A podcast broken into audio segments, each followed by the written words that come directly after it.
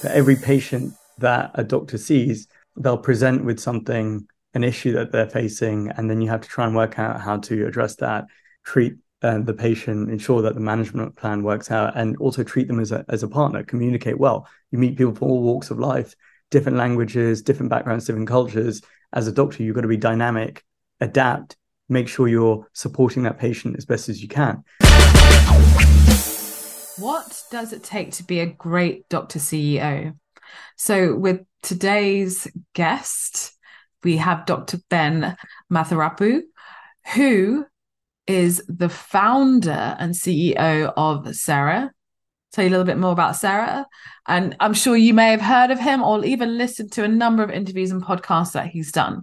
So we're not talking about how much he raised and the technical aspects of how he grew the business. We're talking about what does it take for him to grow a successful business? What mindset shifts did he need to make to be successful? And also we talk about hiring. What is it that these kind of companies look for in great team members?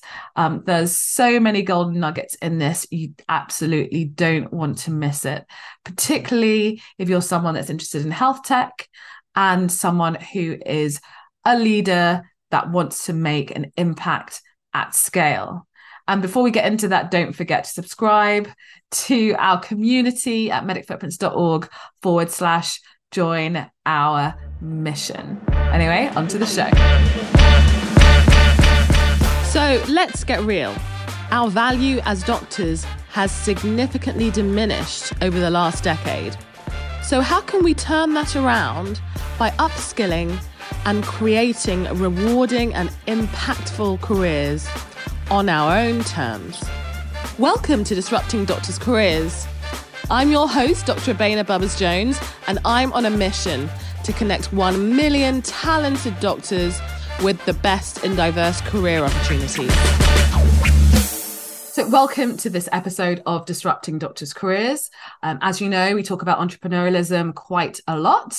And today we are going to dive back into the world of health tech and discover what is it like to be a doctor CEO. So that's a chief executive officer. So as you know, I am one of the NHS clinical entrepreneurs, and I think actually was in the first cohort. And so with me today is Dr. Ben Maruthappu who many of you would probably have heard of already, who has a ridiculous amount of accolades. I have to say, I was looking at his LinkedIn today, which was just crazy. And we'll talk about that in this episode. But anyway, he is the CEO of Cera, which is Europe's largest provider of digital first home healthcare. So that involves moving services out of hospitals into people's home. Um, it's had a lot of press, it's had a lot of PR, and it's really innovating at the forefront of what we need in healthcare, bringing it back into people's homes. And that is spearheaded by Ben and obviously his amazing team. So today we're really going to get to the bottom of what is it really like to be CEO of one of the UK's fastest growing health tech companies. So welcome, Ben. Hi, great to be here. Thank you for inviting me. I'm looking forward to this discussion. I've been looking forward to it for a while. So Great, yeah. great. Thank you. And um, I mean, we were saying I was saying just beforehand, I've listened to a number of podcasts that you featured in, and I really would love to get to the bottom of really what it takes. So increasingly we're getting more into like, you know, you've got the technical and as doctors we're very technical focused, but there's the mindset, which actually is a big part of the success journey. Um, so actually, let, let's go back because, as I said, I, I, I checked out your LinkedIn this morning and I was gobsmacked. I was absolutely. I mean, like as doctors, we we like to achieve a lot of things, and we're we're we're go-getters. Uh, we're qualification junkies. Um, we have a lot of accolades, and I have to say, I was I, I I knew some of this stuff, but I didn't know all of this stuff, and that's probably just what you've only put down. I just want to list a few things. Um, so as as you know, you're CEO of Cera which was impressive enough on its own. Um, but there are other things like your board member, senior advisor to Bain. Uh, you're the co-founder of the NHS Innovation Accelerator. Uh, you're did other NHS board member things, MBE I didn't even know that. All right. Um, I was ultra impressed, expert advisor to WHO. And yeah, and like so many things that actually, I'm like, actually, are you Superman?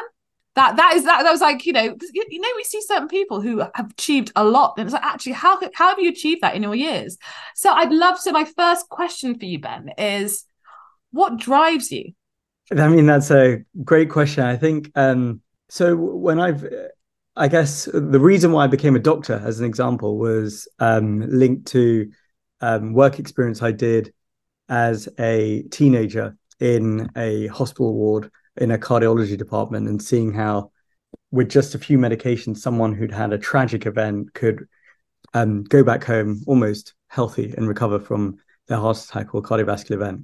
And the reason that resonated with me a lot was because when I was younger, um, my father passed away. So when I was uh, 12, and he passed away from a heart attack. And it was that combination of going through that as a young child, but then also as a teenager, seeing how you could potentially um, treat people and avoid difficult circumstances like that, which gave me a really deep motivation for becoming a doctor. And in the mm-hmm. same way, when I co founded Cera, it was also because of an event that I went through with one of my parents. So in this instance, my mother had a fall, she fractured her back, she needed care at home. Um, it was a really difficult experience to get a carer organized. And actually, my sister, Aunt, and I ended up looking after my mum ourselves for an, for a while because we couldn't get a carer to come visit her um, for some time.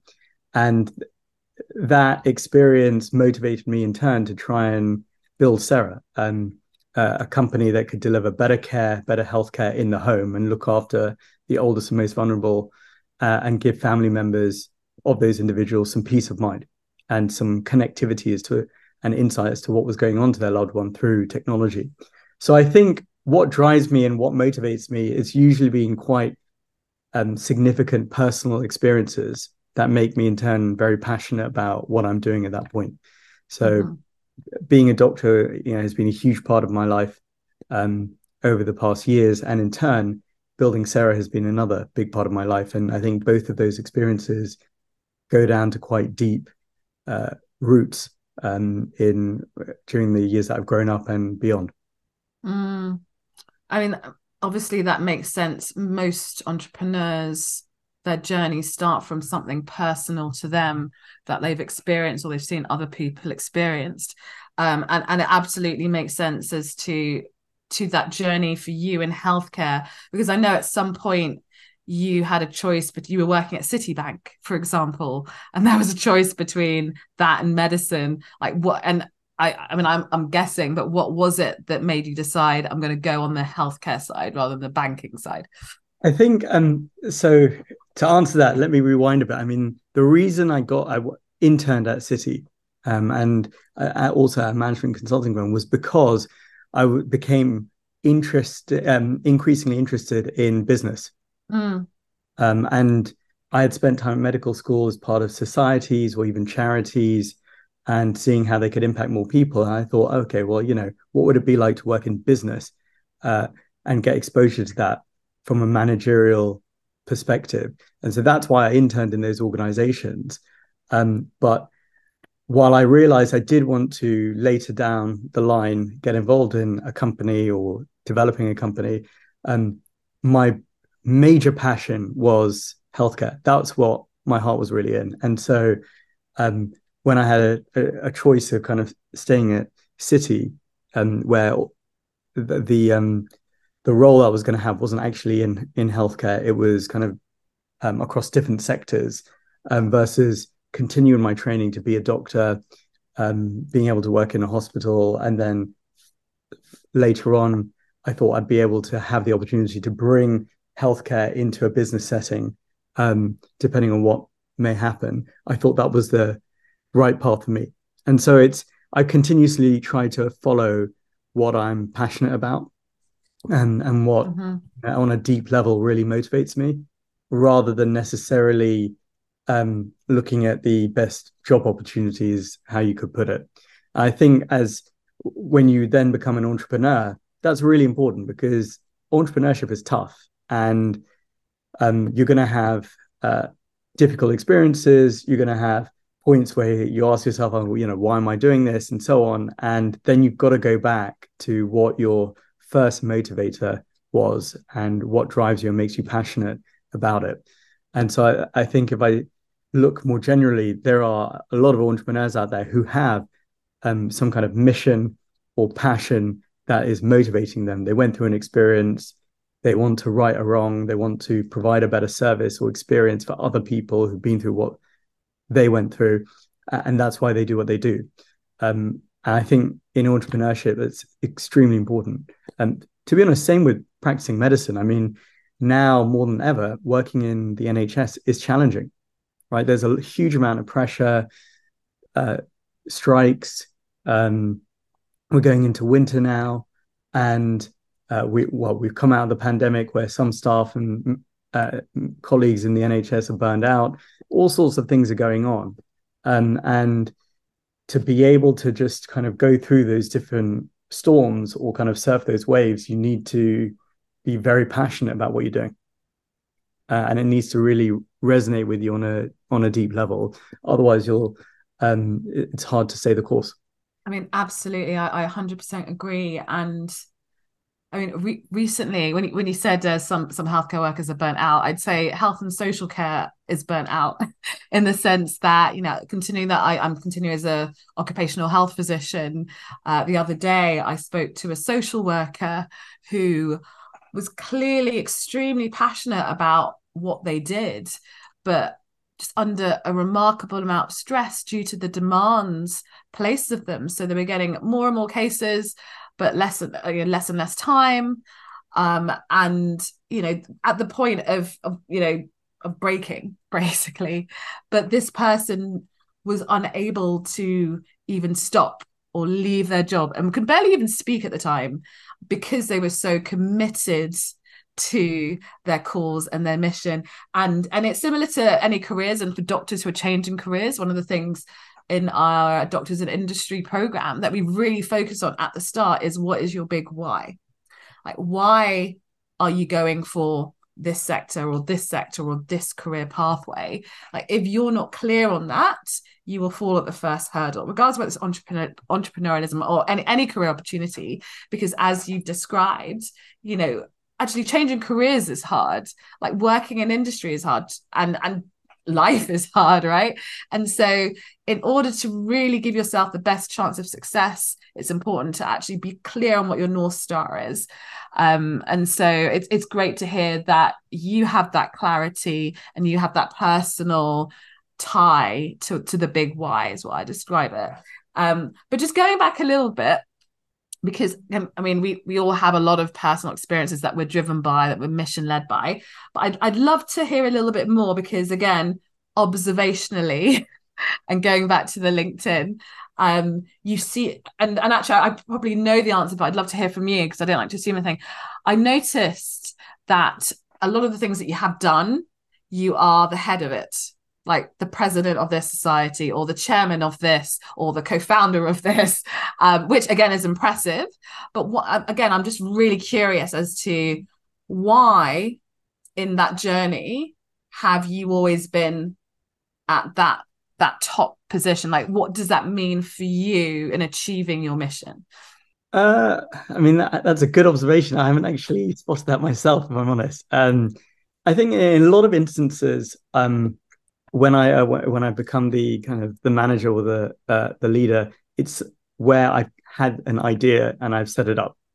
So mm-hmm, if mm-hmm. It, I become the co-founder and then you know the manager or CEO equivalent as I'm in Cera, and that's because um, from, from a young age, I mean, I'd look at issues or challenges and think, okay, well, how can we approach that differently?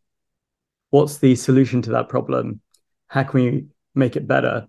And I, I was always really interested in problem solving um, from a young age. And I think, um, and I like to do things a bit differently, I guess. I like to go against the grain, um, sometimes be innovative uh, where possible, be disruptive, uh, to use kind of the, the phrase that you mentioned earlier. And and then you have to I, I, think if you want to come up with a new idea or a new solution to a problem and you're the only one there from the beginning then you kind of are in charge. Um because it's you it's just you. But then you bring a team together and you try and bring them around a mission and then you give set them the direction and off we go. Uh, and so i think it's more about me usually being the person who says well why can't we do this? And then trying to mobilize colleagues friends um, to try and get something done um, about it. And uh, it's the same with Cera, right? I mean, I think I thought that care could be it that looks after people in their homes could be better. I think I I met a number of care workers and in turn social workers who were so resilient, well intentioned, really wanted to go above and beyond for the people they're looking after, but they were limited by the tools of the organization. The whole thing was mm-hmm. run on and paper as a sector. People mm-hmm. think the NHS is backwards. Social care is way worse, about 20 years behind the NHS. Um, mm-hmm. Um, and I thought there are some basic technologies, there's some basic tools here that we could introduce to make it better. And at that time, when um, I co-founded Cera, there weren't many examples um, of technology being used in social care. Yes, there were in the NHS, in GP practices and hospitals, that was emerging, but in social care, really barely any. And so I thought, well, why don't we set something up to do something about it and to make the sector better for frontline staff and then, of course, for patients and then for family members. Um, and yeah, uh, and so having that idea or wanting to solve that challenge and that problem automatically kind of put me in a leadership position. So I think it's probably more about me being the co-founder or the instigator who kicks things off. Mm-hmm, mm-hmm. And that's what get, puts me in that position rather than necessarily me wanting to be in that position. Because I think there's a lot of responsibility that comes with being the leader, um, especially as an organization gets bigger. And um, yeah, that is a weight in itself, right? And uh, and it's part of that. Yes, it's it's kind of a duty and it's a way to serve, but also it can be it presents its own challenges with it. Well, thank you so much for sharing sharing that. And actually, it's it, again, it totally makes sense. At the end of the day, um, I, I was actually the next question. I'm pausing it. The next question I was going to focus on was really to talk about mindset shifts. Like mm. my question was going to be, what mindset shifts do you need to take to become a CEO from being a doctor? But from what you've described, you know, your mindset was set a long time ago as a result of your experiences and actually your mindset wasn't that of what we see as a, a typical doctor. So i'd i'd love to really understand for you because again I, I couldn't see any point actually in your career journey where you've just been a clinical doctor without all the other things that you had going on in the background. But if we step back a bit yeah what mindset shifts have you personally had to make moving from the clinical to the CEO, even though you, you have had that experience, like you've been primed for that with all of the things that you've done on the way? So, I mean, firstly, I'd say doctors have a lot of skills that set them up to be great entrepreneurs, in my opinion. Mm, mm-hmm. You've got to be good at communicating, you've got to be resilient and persistent and work hard. Um, you need to almost be able to diagnose an issue and solve it, which for every patient that a doctor sees, they'll present with something, an issue that they're facing, and then you have to try and work out how to address that, treat uh, the patient, ensure that the management plan works out, and also treat them as a, as a partner, communicate well. You meet people from all walks of life, different languages, different backgrounds, different cultures.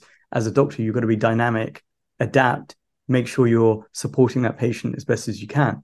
All of those skills come in as and are very valuable as an entrepreneur. Every single one of the ones I just mentioned. Mm-hmm. I think, and you know, doctors also are. Lots of them tend to do kind of research or kind of audits, always trying to think about how do we do things better, how do we approach it differently, um, and so I think that sets doctors up incredibly well to be strong entrepreneurs. I think for me, the biggest changes to your question that I had to go through from being a clinician to being an entrepreneur was firstly um, as a doctor it was a lot more about what i can do for the patient what i can do for the patient who's sitting opposite the table from me um, uh, who's come in for their appointment or who I'm seeing on a hospital ward round. Whereas when you become when you start building an organization, you have much more of a leadership role. And that I think is about having a culture, setting the right values for that organization, and making sure people have the right ecosystem to really thrive. I'm not the person who's delivering care to the people that Cera's serving. I need to set up the right conditions so that our carers, nurses, our frontline staff can do a great job of looking after people. And I have to help them help our patients. Uh, and so you're one step removed, uh, and you need, and that requires a different mindset. Um, and sometimes, as a, with a, as a doctor, you want to kind of dive in and be like, well, maybe I need to make that change. Maybe I need to be the one who does it. In the same way that, you know, maybe uh, if you haven't got the blood test results, you'll call up biochemistry and try and get the results, right? Um, or if radiology is being a bit slow, you think, oh, you know, do you mind doing this ultrasound a bit faster? You'll step in but you can't always do that in an organization with lots, lots of people. Um, you have to empower those people to go further. So mm. I think hmm. that's a shift from um, the actions being about you to the actions being about other people and you supporting them in getting stuff done and being successful. I think another big change was, um, and it's linked to the point I just mentioned, is organizations, companies, their success, it's down to the people even if it's a technology company, it is really down to the talent and the people. Um, and I think the one of the best things a good founder can do or good CEO is ensuring that they hire great people. And so uh, before I had worked at Cera, I had never hired anyone for a full time job. Um, I'd never gone through that that process, um, and then had to to manage them, make sure they're set up for success in their first few months, and so on and it, that's been a big learning experience for me. Talent recruitment and management, um, I think, is a huge part of a leader or CEO or founder's role. Um, and it's not just them. I mean, everyone in a startup or scale up will be hiring at some point or another, and hiring well. It's a critical skill. It's crucial, and that's something I had to learn on the job, right? Because I hadn't, I just hadn't done that before. Um, and as a, but then again, as a doctor, you've got to be a good communicator. You have to be able to get on with people. It sets you up well for being able to transition. But it was just, it was a new muscle that um, I had to develop. Uh, and because again, as a clinician, you are even more so more likely to be someone who, yes, you're great at maybe liaising with people, understanding healthcare, but you may not be good at reading a P&L or some accounts from a financial point of view. You may not necessarily be good at writing code if it's a technology based company. Um, and you need people who can work with you to do that. And that's why hiring becomes even more important. Surrounding yourself with talented people who, so that collectively as a team, you can um, fulfill your company's mission, you can uh, deliver against your deliverables. That um, that's only possible if you've got a great team. And I think as a doctor, um, that that's a skill too, and that's a transition to really develop and focus on. Hundred percent agree. I think talent hiring, workplace health, it's one of my real passions in life. Um, particularly, I mean, recently I went to uh, New York to the LinkedIn uh, Talent Connect Summit, 2,000 talent leaders from some of the biggest brands in the world together under the same massive uh, hangar type roof. Um, but no, I, no, I absolutely, I absolutely 100% agree with you. And I've seen that time and time again, uh, even with my own team. Um, but I'd, I'd love to hear from you because, like, for example, LinkedIn at the moment, they're very hot on hashtag skills first hiring, right? That's their thing. But pretty much every hiring manager, every founder, everyone I've spoken to, particularly in the health tech space, are like, forget skills. It's less about that. It's actually more about finding someone or finding a team member who's curious, who's motivated, who's driven by our mission, as you've indicated before. So I'd love to hear from you as to what, what are the key things that you look for in a new team member as as you're growing the company? Is it the and this is particularly for doctors who are like is it the mba is it the qualifications? Or is there something else that's actually more valuable to an organization like yours? Um so I, i'll just start off it's not the qualifications. Um, i'll just say that straight away. It's it's um i think what we and what i've looked for has changed over the years as mm company has gone through different phases. So in the earlier stages, having people who were really willing to roll up their sleeves, um, smart, dynamic, hardworking, that was what was most important, right?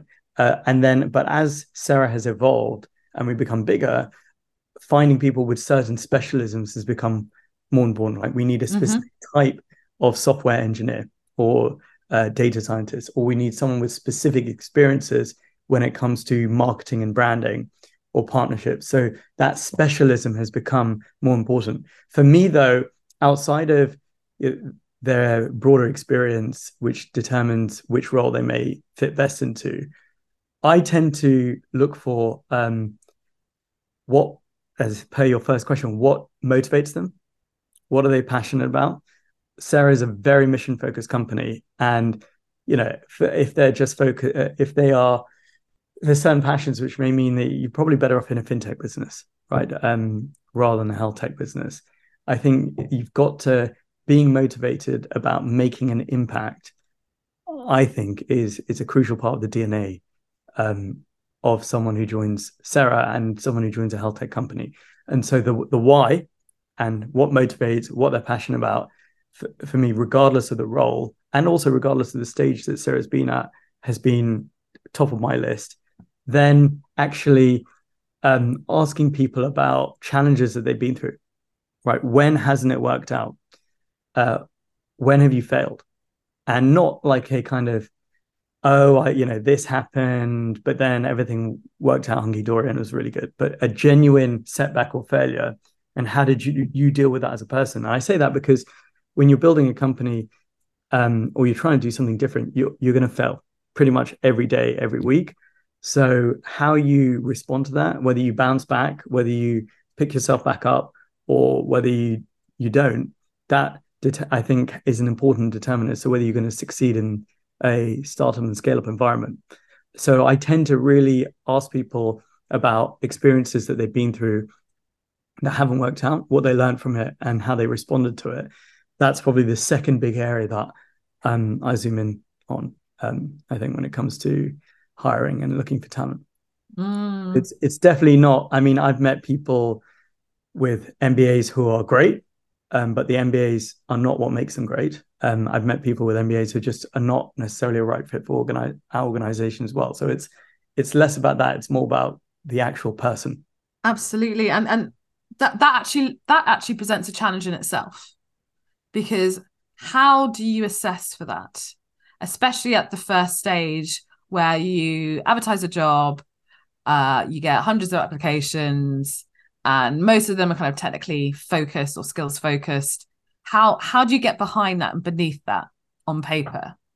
I How think, does that work for you? Yeah, I mean, it's not easy. You're absolutely right. And mm. it, normally, it's when I meet people that I can start asking these questions and exactly. really think with it. I think before that, it's it's more difficult.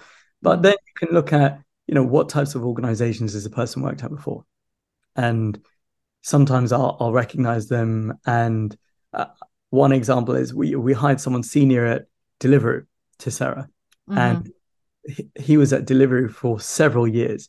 Deliveroo is not an easy place to work at. Um, mm-hmm. Let me tell you, because they've gone through their own twists and turns. Um, it's quite an intense culture, and yeah, there are lots of people who've gone in and out of that organization. And so, just off the back of it, I kind of know someone spent a number of years there, they probably pretty resilient and um, must have really given it a lot of effort. I mean, to use a kind of much more extreme but mixed example, I mean, Babylon Health has been through yeah, a, a um, very difficult journey recently, and um, you know it's quite well publicized in that regard. But I know people who worked there for a number of years and then they went on to do other things and it wasn't an easy environment for them to work in but the fact that they tried uh, and kept at it for a period shows that they must have been pretty persistent, pretty resilient to um to do that and to stick at it. Even more recently, where Babylon went through a lot of financial difficulty and now has been bought by uh, a US company, um, some people have went through that journey, and when they knew that that company was going through difficulty, they didn't just throw in the towel and say, "I'm jumping ship." Mm-hmm. They kind of kept at it, right? I know some of the senior people in that company who were trying to keep it steady. Um, mm-hmm. n- not the founder, but people who are kind of in the UK and uh, mm-hmm. involved in the NHS uh, work that Babylon does, they were trying to keep it steady, um, despite the fact that they knew uh, lots of things were going in the wrong direction. That and they did that because they wanted to be there for the patients, right? They said, and also for some of the clinicians who were delivering GP um, services to mm-hmm. patients as part of GP at hand, and they kept going because they felt um, that kind of duty to the people that were being uh, seen and treated, the patients, but also to frontline staff. That's you know th- that shows a lot about that individual. There's a lot one could say about Babylon as an organization, but for individuals who did that, it says a lot. It speaks about their character. It speaks about um, their uh, their loyalty as well to their their frontline colleagues, to their patients. Um, and it's hard to kind of place a, a let's say a, a, pound figure on that, right? It stands for a lot more. Mm-hmm, um, mm-hmm. And you know, I that I you know you can see when someone's applies with their CV, okay, you know this person may have been through a lot, but they stuck at it, and I think that's that's a positive thing. Mm. No, and I, I totally hear you. and I totally agree. Um, it's interesting. I mean, particularly in healthcare in general. Most people in healthcare are not doing it for the money or for the power or for the kudos. You know, they're doing it because they generally want to make an impact and and serve patients and and help improve, improve people's lives, right? So generally speaking, I'd say most people in healthcare, regardless of whether they're clinicians or not, like you you would comparatively said compared to fintech would see a maybe higher level of loyalty than say you might do in other sectors.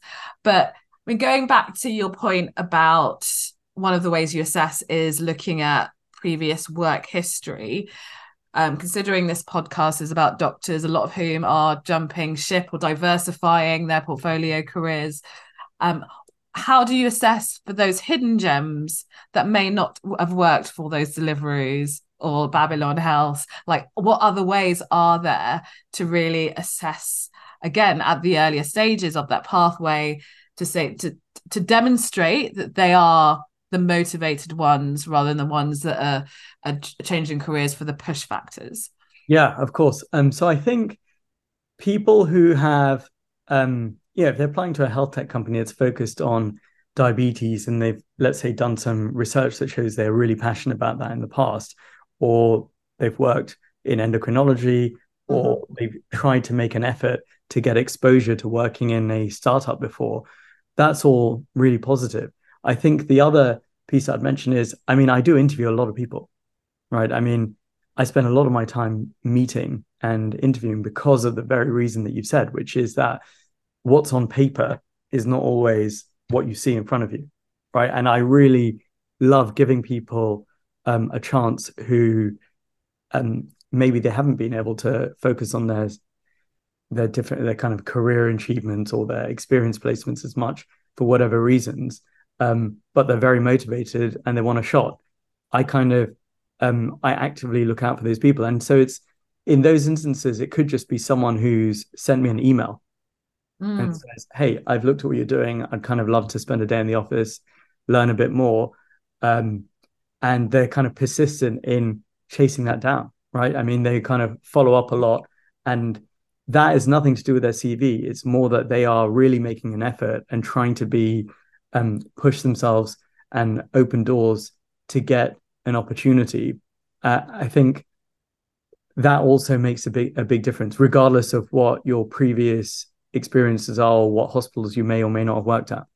Yeah, no, I I, totally agree because it is those ones that are resilient, persistent, and because they're the ones that stay top of mind, right? And you really want to help those people, don't you? Like you genuinely want to, to help them get ahead because you can see that the the genuine passion for what you're doing. Um, so I think those are all really great points, and, these are things that we advise our community and our fellows again and again, because you know, the mindset of doctors is like, I don't want to bother anyone, I don't want to be spamming anyone, I don't want to put myself out there because then they'll get upset. Like that, that is the mindset that we like as doctors traditionally have but in industry in the wider world like that is what gets you the job. Right that is what open doors. Um it's like having the the patient that you know the annoying patient i put in inverted commas who is always calling up who is always making a fuss. Like they do stay top of mind. So actually they are more likely to get what they need. Um, so so yeah, no, I, I completely agree with that. Um, so so the last the last part of this this is talking about influencing healthcare, making an impact globally on a broader scale. Um, and I guess we touched upon this about, but but let's clarify a little bit more about what does making an impact mean for you? Like, what does that look like? What does that how do you know that you've been successful in in what drives you in your mission? And how does that compare to what you could have achieved as a clinician? I think i mean for me and this is this has changed over the years a lot but i think right now how do i know that i'm making an impact? In the context of Cera it's on the one hand kind of more anecdotal subjective. Yes. it's what people are saying. It's that person who writes um, kind of a letter and just to say we really appreciate we really appreciate the care that our loved one received in their last few months. Um, and the carer who was looking after them was by their side every step of the way and it meant such an important difference for our family. Reading that it doesn't matter what the numbers are or the scale is just reading that one letter uh, i find it you know that makes the hard work all worth it right and what we're trying to do. And in the same way it's not just patients and their families, it's our staff, right? Having a nurse who says, um, Ben, I love using our technology. Um, it's kind of reignited my motivation for being a nurse and for, for seeing patients after many years of kind of being a bit worn down by the system. And that makes a big difference, right? So there's the anecdotal, there's it's the stories, it's it's the narratives that people will give day in, day out. And then outside of that, it is um, looking at you know, there are certain almost metrics that we use and measure at Cera um, that are important to us, such as based based on the work we do, and some of that could be satisfaction scores from our staff, from our patients, um, but also actual health outcomes about people going to hospitalize and being hospitalized, or the number of falls that individuals are looking after. Because at Cera, we tend to look after very old, vulnerable people where the number one reason they end up in hospital is they've had a fall. So every fall that we can prevent potentially is a fractured hip that's been avoided, is a hugely tragic event that's been avoided um, for that individual so that they can continue living independently. And so there are kind of metrics as well that we use and that I use to track the impact that we're having on the people we are serving and responsible for. And it's that combination of the individual and the story and the experience that they have and how we're trying to change their lives with our mission, but also kind of the trying to track that at scale, which usually involves some form of, of metric. That's how I kind of look at impact. Absolutely. It's the stories combined with the metrics. And I, I'm 100% driven by the stories and the feedback that you know a lot of the times we don't even solicit it. Do you know what i mean? And, and but it's, it's even better that way where people genuinely like they reach out to you and say generally like as a result of what you're doing i'm now able to do this. Um i i got my life back. I was able to look after my family from medic footprints perspective. Um i i took the leap and now i'm the founder of this company. I managed to you know it's, it's, it's those stories that keep me going um, because as you've described, as you know, having a big why is important and it is a really, really challenging journey. Um, so my my absolute last question, like as an entrepreneur, as a CEO, as you you, you alluded to earlier, you know it, it's quite a, a, there's a lot of heavy lifting going on right especially with the growing business especially um, with a with a growing family too would you say are there any sacrifices that you've had to make in order to sustain you, your life, your business? Like, would you think on this journey? I mean, I think that I've had to more in the earlier years of Cera than now. I had to work probably much harder than I did before. And I thought I was pretty hardworking. But um, when I, uh, in the first couple of years of Cera, where we had to really get it up from zero to something, um, mm-hmm. that took, that was a big lift. And um, yeah, that meant spending less time with friends and family who that's extremely important to me. Um, with my partner, uh, it just so those were sacrifices that I made. Since then, I've tried to put in place measures, processes, a team that means I don't have to be doing so much for the lifting myself. Uh, and now that I have, you know, a four month old son, it's more important than ever before because I don't want to miss any of those moments. Right? It's so precious. Um, uh, and uh, family time is so precious. Maintaining my health really important. Um, and so I try and be much more balanced than I used to be. And it, it's just like you know, for telling the team, okay, well, I'm available during these times. If it's an emergency outside of that, fine. But really, apart from that, it, uh, mm-hmm. politely, I don't want to hear from you. Um, yeah.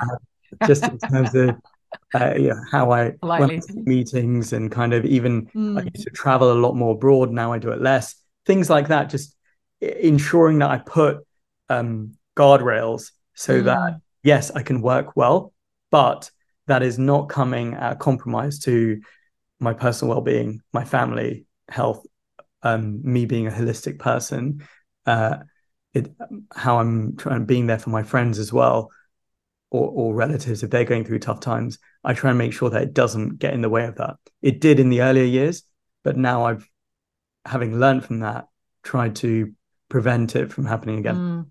Do you feel again? This is more for doctors or entrepreneurs who are who are going through those early stages. Do you feel that had you put in those guardrails earlier that you still would have achieved the same outcomes?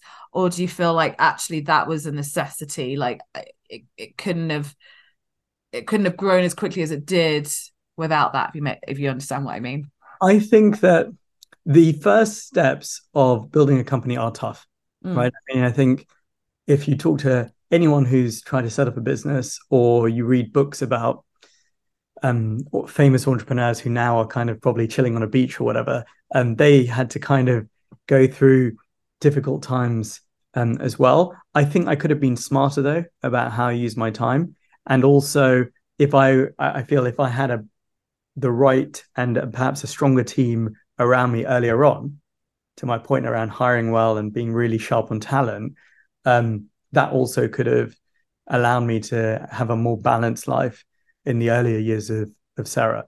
Um, and so that's why I I think a, one of the two big transitions I mentioned, if you go from a clinician to an entrepreneur and a leader, is how do you think about people? How do you think about talent?